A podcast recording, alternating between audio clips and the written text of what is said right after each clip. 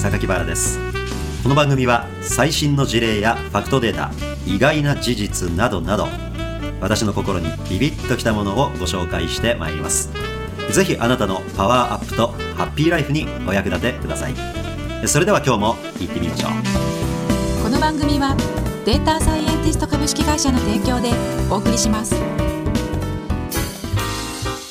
副業の服もこの前雑誌とかで見たら主と服じゃなくて伏線の服とかそうですよね。マルチの方になっていくんですかね、うん。私あのそういう意味ではあの確定申告をみんなやるべきじゃないかなと思うんですよね。ああ私もその確定申告を自分でやりだして、はい。あこれが不動産とか、はいはい。あこんくらい税金払ってるんだとかやっぱりすごい自分会社みたいなのグリップを自分で持つじゃないですか、はいはい。やっぱりその今の源泉徴収のやり方ってなんかそこの思考を全部取られてたなと思ってそうですよね。そうなそうんですよね。思考停止状態に。なってますマサさんは他にどんな副業をやってはるんですか？初めてやろうとした時クビになったらまずいなと思って副業って分かってもこれは副業じゃないって言い張れるやつ。当時7年前か。でいろいろ調べた結果住宅ローンを使って不動産を作ろうと。で半分51%自宅で。で残り49%を人に貸すと。いうことです。土地26坪買って上に木造の建物。3部屋 1K かをお貸ししてで半分家族で住むみたいな。先ほどおっしゃったその比率？それはなんか重要なんですか？そうです。賃貸併用住宅って住宅ローンを使いますと。でそれが床面積が51%以上ないといけないんですね。住宅ローンの方が金利が低いですからね。ね今0.5とか、まあ、当時僕0.8とか9とかでしたけどあのめちゃくちゃ低いです。で期間も35年。あのアパートローンとかって比べると多分金利1%とか2%とかでで期間も35年もやっぱ引けないことが多かったりするんでやっぱり期間が20年返済とかってなっちゃうともうお金の返済がめちゃくちゃ先行するんでフルローンでやったんですけどで20年返済とか10年返済とかやっちゃうと多分お金の持ち出しがめちゃくちゃ多くなっちゃうので、まあ、期間長く借りて金利安いやつっていうのは住宅ローンで、まあ、かつ収益性も家賃でローンの返済をしてるっていう感じなんですね。またタダで住めるみたいなことをやってます。でもともとはなんか商店街の上にお住まいの方とかいらっしゃるじゃないですか。店主さん。下でお店やってて上に住んでます、はい、でそれ用に住宅ローンやっぱ作ってたみたいなんですね。でそれを応用して合法的に、まあ、メガバンクだったら全部できますしとネットだったら住信 SBI と自分銀行だったかなとかがネットでできるみたいですね。お、まあ、申請とかソニーとか前調べた時にはできなかった。イオン銀行も店舗賃貸併用はできなかったですね今はどうなってるか分かんないですけどた多分使える銀行と使えない銀行とかあるんですけど土地買って普通に家建ててで半分3部屋貸して3階建てで残り自分住めば、まあ、誰だってほぼ無料で家作れると。僕も嫁さんが働いてるんで嫁さんとペアローンにして嫁と2人の収入合わせて大体7倍とか8倍ぐらいまで借りれるんで奥様のお力を借りてやるっ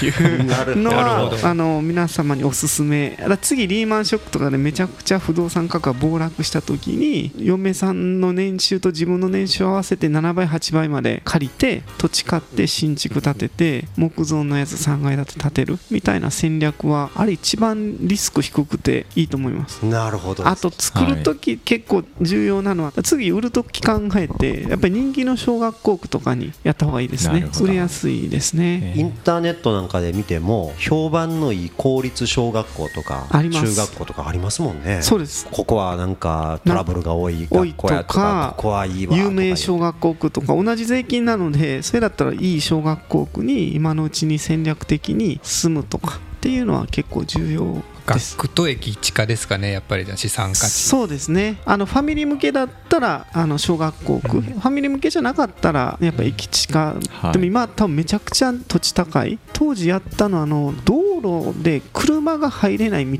の土地を買ったんですね。ここって土地の値段が2割ぐらい安いんででも家賃は変わんないんですよ。そっか。車を持ってない人が賃貸に住むケースも多いから車は必須じゃないんだ。東京の場合は自転車さえ止めれれば OK なので車が通れない道だと土地が2割ぐらい安くなるんでそれだけで収益性高くなったり戦略的にそれ見つけたんじゃなくてたまたまそういう土地があった。すると今住まわれてるお家はご自宅でもありつつ賃貸で他の方も住まわれている実はついこの間売却をしてあそうなんですね、はい、その家は嫁の屋上庭園みたいなの作ってて なんか200万ぐらいかけておこれコストかかるやめてくれよみたいななんか鉄骨階段作って、はい。容積率っていうのがあるんですけどありますね。何でもかんでもたくさん家って作れなくてだいたい4メータードールだったら土地の1.6倍ぐらいまでの床面積しか作れないんですけど家の中に階段作ろうとすると屋上のなんか階段とかも容積率に参入されるのよでこれを参入しないためにベランダに鉄骨階段作って。飛び出てるやつ。あはい、なんであれ世の中いっぱい飛び出てるかってあれ容積率に参入されないんであれやってるんです、あの中にもちろん階段作るのが一番ねスマートであいいんですけど動線的にも。奥様はそれを外に鉄骨階段で作る。あ結果的にあれ売るときに屋上がやっぱりあって、プールもできますし、まあ、6畳ぐらいですけど。ねあプラスに働いたというあ全然プラス。売るときにやっぱり。高めに売れるわけですね。そうですね。当時いろいろ市場を調べてロフトがついてる物件がほとんどなかったんですね。なんでこう1回だけロフト付きのやつにしてあと裏技があるんですけどインターネッ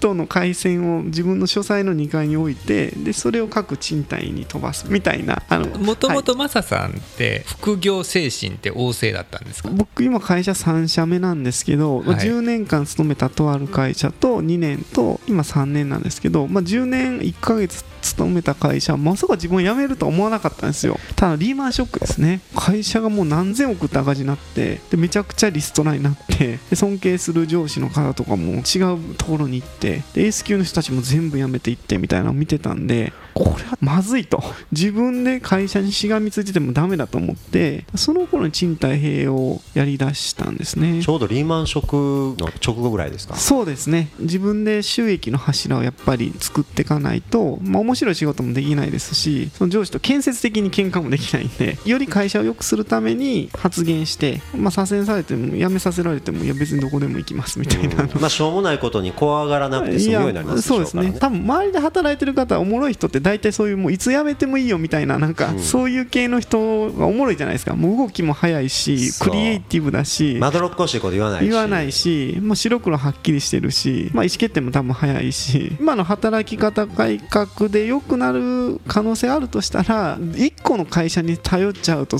もうなんでしょう、お客さんのために働かずに、その上司のために働くみたいな、日本全国起きてると思うんですよね。いくつか収益の柱があれば、お客さんのために働くと。で、なんか上司とか会社が正しい場合もあれば、そうじゃない場合は、ちゃんと意見を言って、建設的に世の中良くしていくみたいな。まあ、個人の自立みたいなのができるんじゃないですかね。個人の自立に目覚めるきっかけみたいなっぱ重要だなと思っていて今の松さんのお話だと一つはリーマンショックだったり私の場合はおそらく社内で新規事業の仕事をたまたまはいそういう部署に行ってうん。新規事業立ち上げろって言われてはい。立ち上げるんですけど全部潰されていくっていう大企業ですか？大企業なんですけど。立ち上げろって言われてんのに潰される。そう。おそらく今振り返ってみると新規事業の定義が分かってないんですね。経営者の人たちも。だから皆さんサラリーマンで上がって昇格してきた人たちなので、はいはい。新規事業を作ったことがない人たちばっかりなんですよ。ですね。その人たちが世の中これから新規事業だとか株主とか IR で新規事業弊社をやってますっていうがためにその部署を作ってでそこに私が入りましたじゃあこういう事業をやりましょうって言ってそれがうちのやることかみたいなことを言われるわけですよ。でそういうことを提案していくとだんだん疲れてきてでもう会社にリスクを取れって言ってるんだけどよくよく考えたら会社にリスクを取れって言ってる自分はリスクを取ってないなと思い始めてで当時まだ40歳ぐらい。もうちょっとここでリスクを取った方がいいのかなっうん。てちょっと外を見出した